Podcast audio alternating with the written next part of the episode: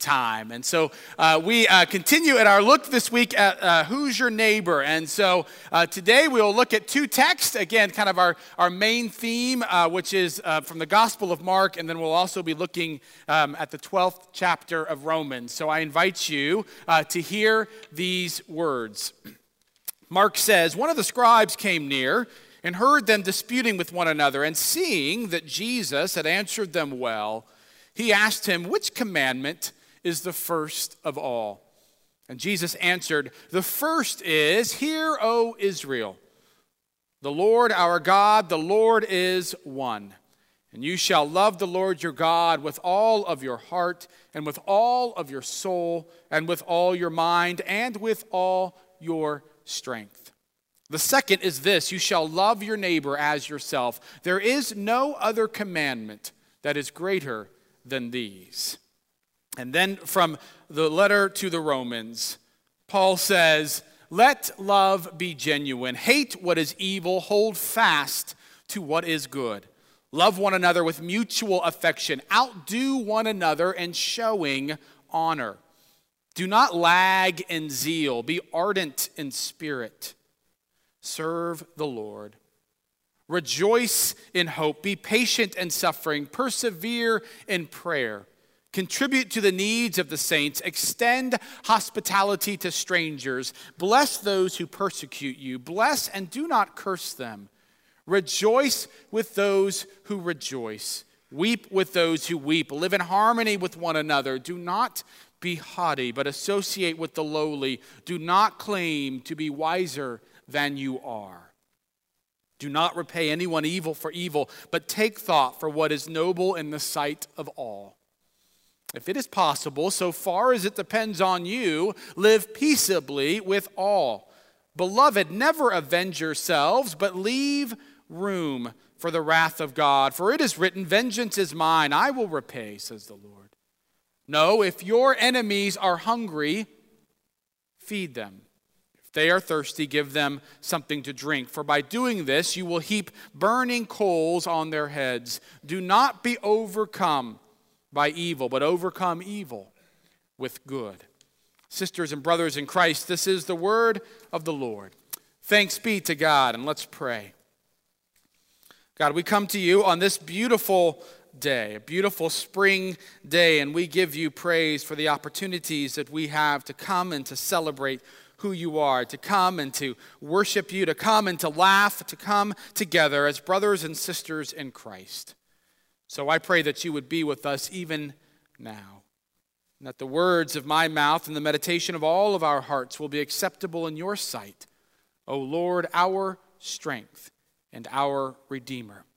Amen and amen.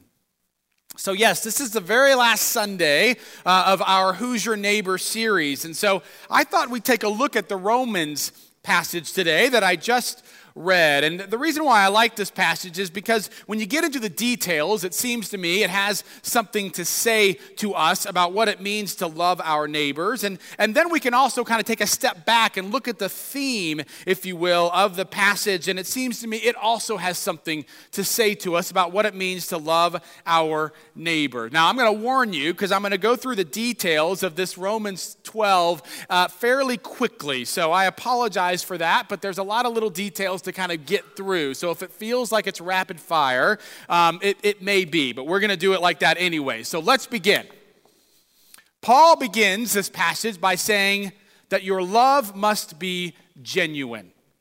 Now, it would be easy to think that that means that you shouldn't go out and love, let's say, your neighbor or whomever else, the person next to you, until you really, really feel it, right? Until you really, really feel like it's genuine, until there's just something bubbling out of your heart that says that you should go and love. But that's not really what Paul is writing here. Of course, in Paul's time, love was much less kind of this warm, fuzzy feeling than it oftentimes we equate with it now. What, what Paul is literally saying here in this passage is that if your love is going to be genuine, if you are really going to love, then you must also act in loving ways. You can't just say you love, you can't just feel that love. You actually have to act it out, right? It's much like when he when he writes to the Corinthians and he he gives them this beautiful passage in, in, in 13th chapter where he, he talks about how um, how love is like, a, or he just goes on in majestic ways to speak about love, and then all of a sudden he begins to say love is patient, it is kind, it is not envious, it is not proud, right? All of these things that are that are much more the ways that you can actually see if somebody really loves you right? And that's why, as we've been talking about over the last seven weeks, when it comes to love, what would I have said to you from the very beginning is not, I really hope that at the end of this week, when you look at your neighbor, you just feel something bubbling up inside of you. No. I mean, that could just be indigestion, that could be a lot of things. What we've said is that it has to reveal itself in some tangible, real way, right? Go and pray as you're walking throughout your neighborhood. Get to know their name at least. Invite them into your home, invite them into your life. These are really tangible things that show that your love is actually genuine. And that's exactly what Paul is saying. Make sure that your love is genuine. And Paul goes on to say that, that, that we are to love others and that we should outdo one another in showing honor to each other. Outdo one another in showing honor. That is no small feat. I love what uh, the message says. The message Bible says that we should practice playing second fiddle. Now, when it comes to others, we should practice playing second fiddle when it comes to love. That's a sacrificial kind of love. I, I feel like I felt that a bit on Tuesday. On Tuesday night, Megan had, uh, had, kind of an event to go to, and I had an event to go to. We were both very excited about going to those events, and so we, we had a babysitter come and watch the kids, right? Because apparently you're supposed to have someone watch young children. And so that's what we did. And so we had the babysitter there. It was great. But we both went to our events, and then we called each other when the events were, they weren't quite over yet, but, but we really wanted to stay at each of those events, but we knew that one of us had to go relieve the babysitter right? And so the whole time I'm on the phone and she's on the phone, I didn't ask her if she was feeling like this. I know I was. I was wrestling with which one of us is going to play the second fiddle. I, of course, felt like she should play the second fiddle, right? And she, of course, probably felt like I should play it. And so the question was which one of us was going to play the second fiddle? Right? And I want you to know if you don't ever feel like you're playing the second fiddle, then you need to listen to this. You need to ask yourselves, what am I doing to outshow honor to my spouse, to my friend, to my neighbor, to whomever it may be, right? It's a hard lesson, and yet real love will outdo one another in trying to honor them and trying to show them the way and to allow them to do what they would like to do, not always getting what you want to do. Paul continues then. He keeps harping on this love. He's very, uh, one thing about Paul, he, he, he's relentless. He keeps going. And so he says that, that you should not lag in zeal, that you should be ardent in your spirit. And so, one of the things that one of our early church fathers, John Chrysostom, says is he says that he says that zeal needs to accompany love because oftentimes he says love will just kind of warm the heart, but what zeal does, what passion does, is he makes sure that something comes out of the hand. In other words, he makes sure whomever it is that loving, the zeal helps to make sure that it is embodied, that that love is embodied, that it's not just kind of again kind of an internal thing, but that it's boiling over with passion. Again, that for love to be genuine, it must be revealing itself. Paul says that we have to rejoice in hope. Ben Witherington says that what that really is, is it's saying that you are looking forward with joy because you know that God is going to work somehow. I've pastored several churches and they've been great. I have loved each one of them. But I want you to know, as your pastor, the dramatic difference it makes when you are pastoring a congregation that actually expects to see God at work versus those who aren't really all that hopeful that God is going to do something. It makes a massive difference. And one of the things that we've been talking about when it comes to neighboring is that one of the mentalities that I want us to be able to have is the belief that God is actually doing something out in your neighborhoods, that there is something that God is doing. God is at work somehow if we would but be hopeful and expect it and have the courage to go out and to join with what God is doing. I am so encouraged by ZPC. I, this is uh, this is being recorded. I've loved all of my churches, but I will say that at least outwardly. Um, are phenomenal. It is so wonderful to be able to kind of come up with ideas, to be able to hear from other people who have gone out and who have tried these things because they expected to see God do something. That we are called as a community to be rejoiceful, to be joyful because we know that God is at work. Amen? It's a part of the reason why children are so important to us. Children have something to teach us because children are much better at always remaining hopeful. Right? I mean, we'll sit there with our girls and we'll be thinking about something or praying for something, and they will pray for the world. Because they believe and they know that nothing is impossible with God. While we oftentimes as adults want to hedge our bets, they believe passionately in the joy and the hope and the power of God. Paul says that we are to extend hospitality to strangers. Now, we've talked about that uh, just a couple weeks ago about extending hospitality. So I don't want to say too much about that. I just want to bring up one thing, which is that there's kind of this interesting wordplay going on here. This is not going to change your life. And I should probably not even bring it up because you probably do what happens when I say something to my kids that I think is really interesting and they're like, boring right? So but i'm going to say it anyways which is which is that you have in here you have you have um, you, you have the phrase you know extend hospitality to strangers and right after that you have bless those who persecute you. But what's interesting is that in the greek what it says is it says that you should pursue hospitality to strangers and then you should bless those who are pursuing you. Get that? There's that kind of wordplay right? Bless those or pursue those go after those to whom you can extend hospitality. And even as you're going after them and somebody is coming after you who doesn't like you, you bless them anyways, right? You bless even those who are pursuing you, right? And right here, Paul begins to make a shift. By and large, he's been talking to the church community as a whole. But right here, all of a sudden, he begins to shift to how we should begin looking at the world that is out there. And so he says to us then, that we should rejoice with those who rejoice, and that we should mourn with those who mourn.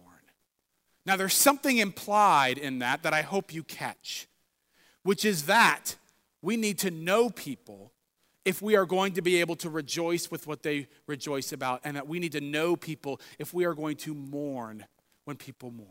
The reality is this whether you believe it or not, I am telling you, it is the case that there are people in our neighborhoods and homes near us who are either joyful about something or who are mourning about something and we do not know it.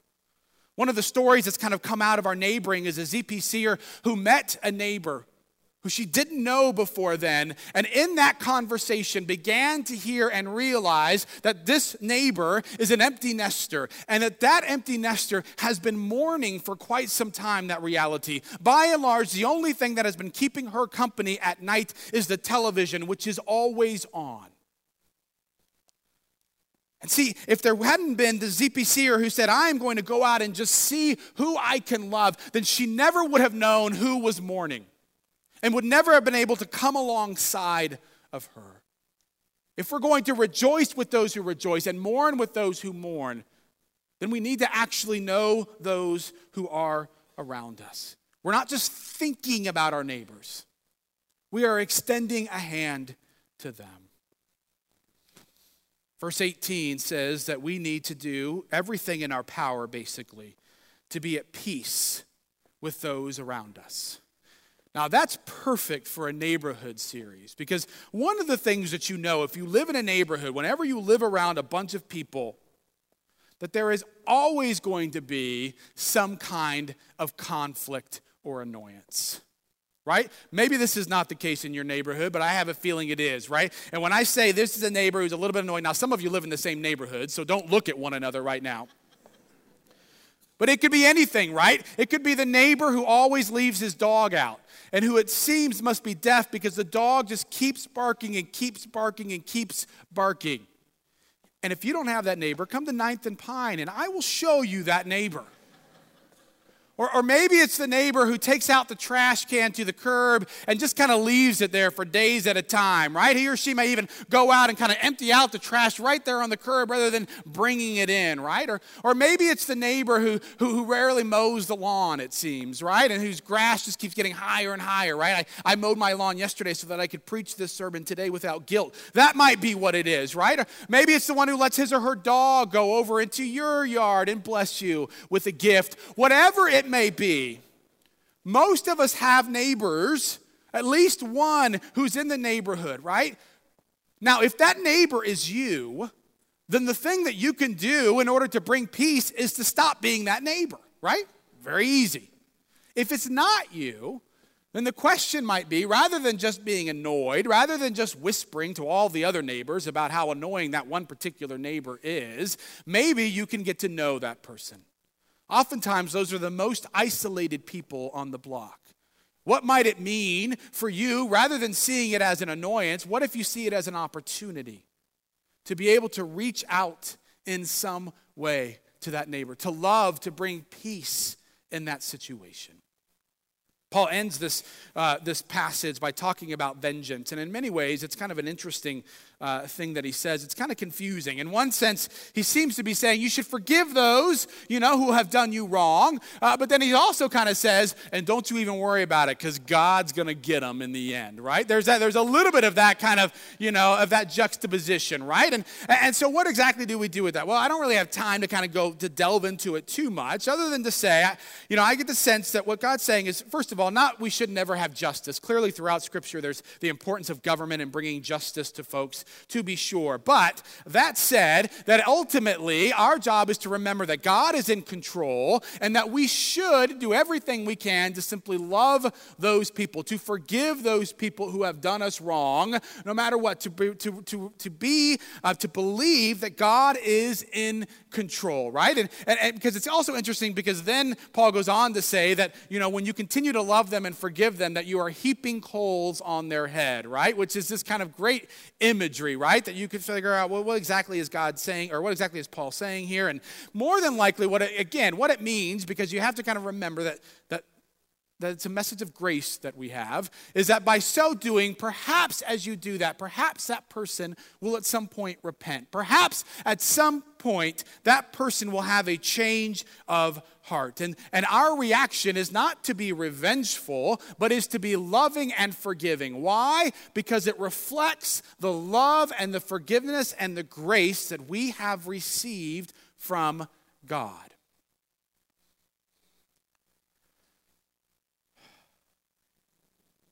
Which is a segue to our taking a step back. So we have all these details and even more that we could have gone through when it comes to this particular passage. But what I want us to do now is to take a step back. One of the hard parts about diving into the middle of a letter, as you know, we've talked about this before, is the fact that you don't really know what has come before. One of the dangers about coming here to where Paul begins to just say, this is what we're supposed to do. This is what the mark of a Christian. This is, this is exactly how you should love one another, how you should go out, is that too often, especially for people like us who love to do things and we love to do lists, is that we just start doing it and we forget what has come before. This is a message that we have to repeat again and again and again. And what's come before is that Paul has told the Romans that God loves them. First and foremost, before you do anything, God loves you. Paul says earlier in Romans that the reason why we know that God loved us is that even when we were dead in our sins, Christ died for us. Paul goes on to later say that nothing can separate us from the love of God. Nothing can separate us from the love of God. What is absolutely key, type A people of our area, is this before we can do anything, God has reached out and loves us. We experience that love of God. Before you even start on Romans 12, you have to know first and foremost that you are loved by God. Because if you just start doing, then inevitably you will start trying to earn that love. So we experience the love of God, and then from there, what do we do? We then begin to reflect that love to those in our community, in our faith community, I would say. We begin, that's what, that's what Paul is going on here. Again, Paul's talking to a church. He's writing a letter to the church, and he is saying you have to outdo one another in showing love. And why do you do that? Because of the fact that you have received this love from God first and foremost. The analogy that I've used a little bit before is the fact that you all are teammates, and that what we are doing is we are practicing practicing that love. So, as you have experienced the love and the grace and the generosity and the hospitality and the forgiveness of love, you are now called to practice that same love and generosity and forgiveness and grace and hospitality to one another. And I think most of us do not completely get that. You see, I think most of us have forgotten how important practice is. I know I had until about two months ago when my oldest daughter, who just turned seven last week, decided that she was going to start playing softball.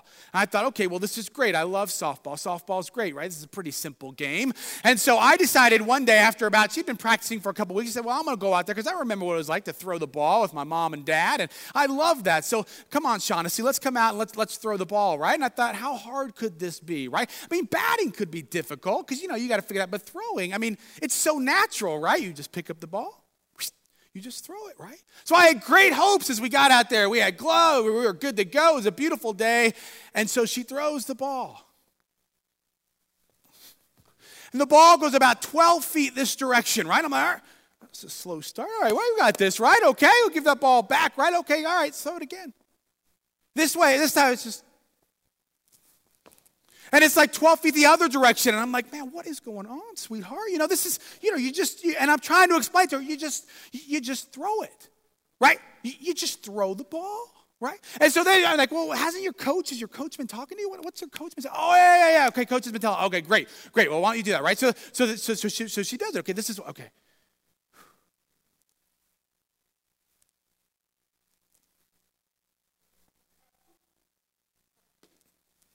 Right? And it goes completely, again, away, away from where it's supposed to go, but it's this completely kind of mechanical, step by step look. And I'm just thinking to myself, what is going on with Shaughnessy?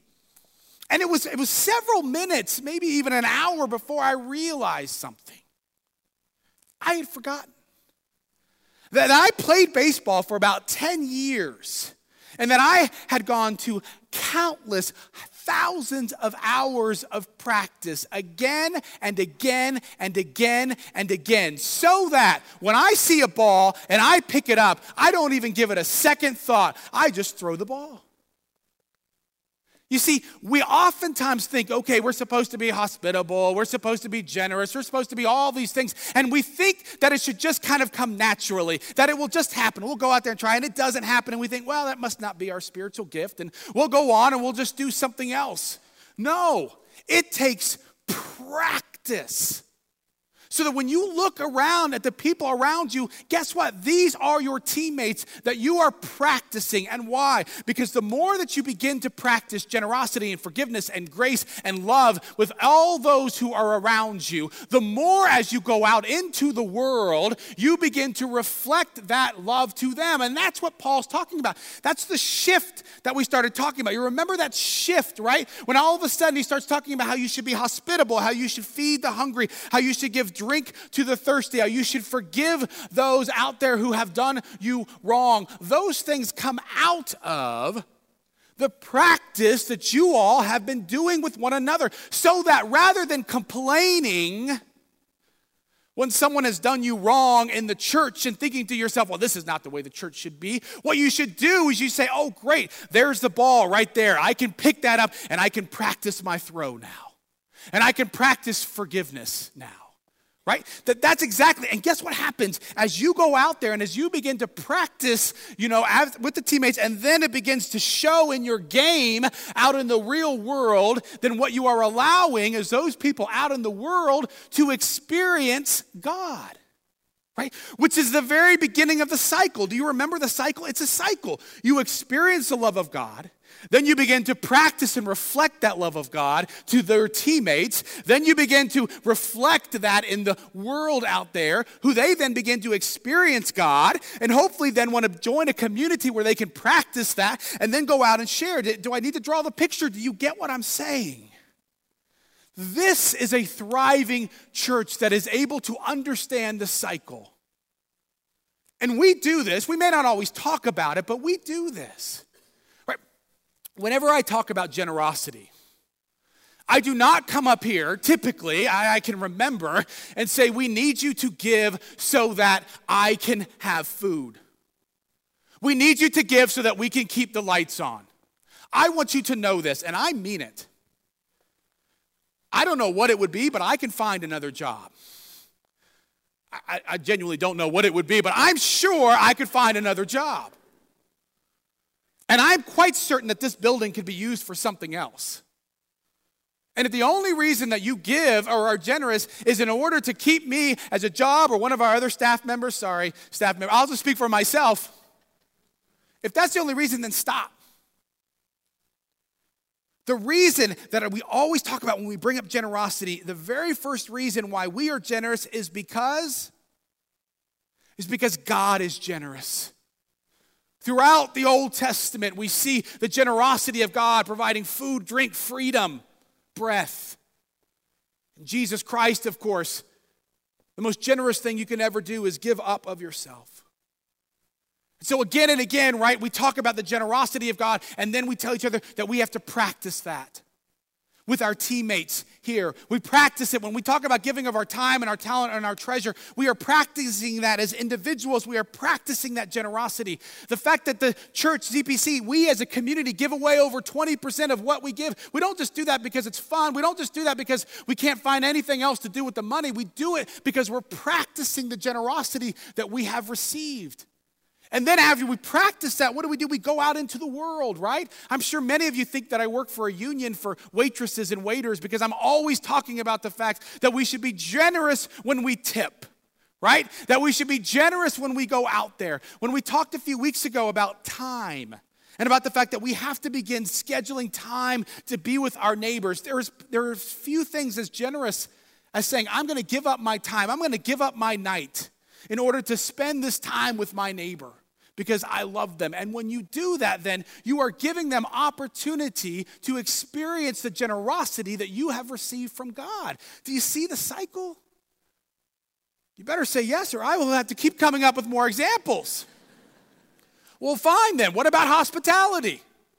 Right? When we talk about hospitality, I didn't just say, well, we got to be hospitable because it's the nice thing to do. It's being polite. No, I don't care about that. I mean, it's good to be polite, but no, when we talk about hospitality, what did we do? We showed Rublev's icon, right? the icon, they had this great kind of image of how the Trinity welcomes us, right? Remember the stories in the New Testament and the Gospels about Jesus who was always, always welcoming people, right? That's why. Because Jesus has welcomed us, and because he has welcomed us, we welcome others, right? And so we practice because this isn't easy for any of us. And so we practice. We have donuts. We have the brunch that we do. We have home groups. What are those things? They're practicing. We practice with our neighbors at the Jeremiah house. Right? Last week, if you were here, uh, many men, 50 or 60 men from Wheeler Mission and from the, uh, from the Hebron uh, program, they were here with us, and it was a great timing. This was intentional so that we could welcome them at the brunch, right? They got to come and eat. And then after that, they went over behind the Jeremiah house and they took this picture. They gathered around and prayed.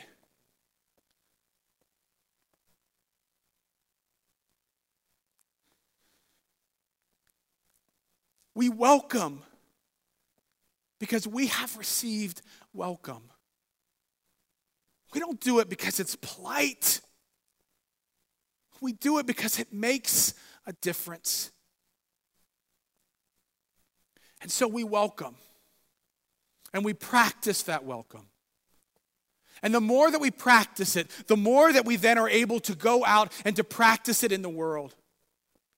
I've loved hearing some of the stories of how you all have practiced this over the last seven weeks. I love what our kids did.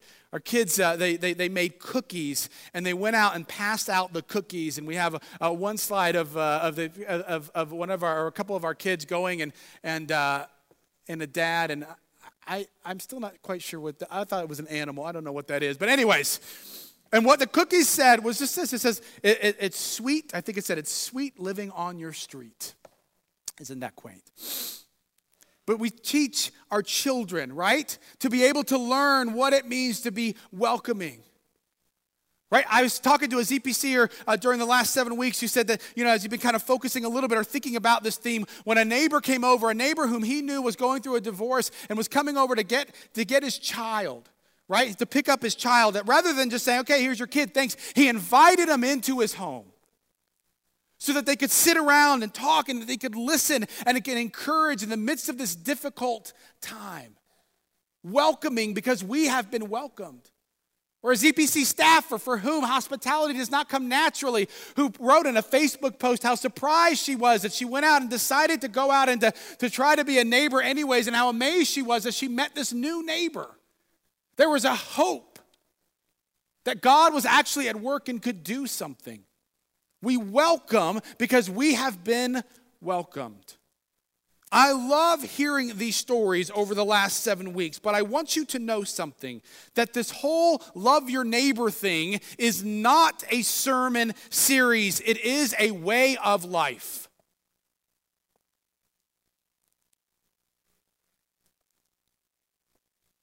It's the way of life for those who have experienced the love of Jesus. And it must be the way of life for us here at ZPC. You'll see in your, uh, in your bulletin, I, wrote, I, put it, I put in that block map. I knew we wouldn't have time to do it again, and we don't. But I want you to look at it. I want you to remember the three questions. They were these Write the first and last name of your neighbors. The second one was write down something relevant about them. The third was write down something more in depth about them. I want you to know my hope and my prayer is that this summer that you will be able to add even more to that block map. And I'm going to warn you now, at some point, late summer or early fall, this block map is going to be in there and you are going to have lots of time and then you are going to have to post it on a wall. No, you're not going to have to do that. But I want you to remember that this is not just a sermon series, it is the way of life for those of us who are in the church. We experience the hospitality, the generosity, the love of God.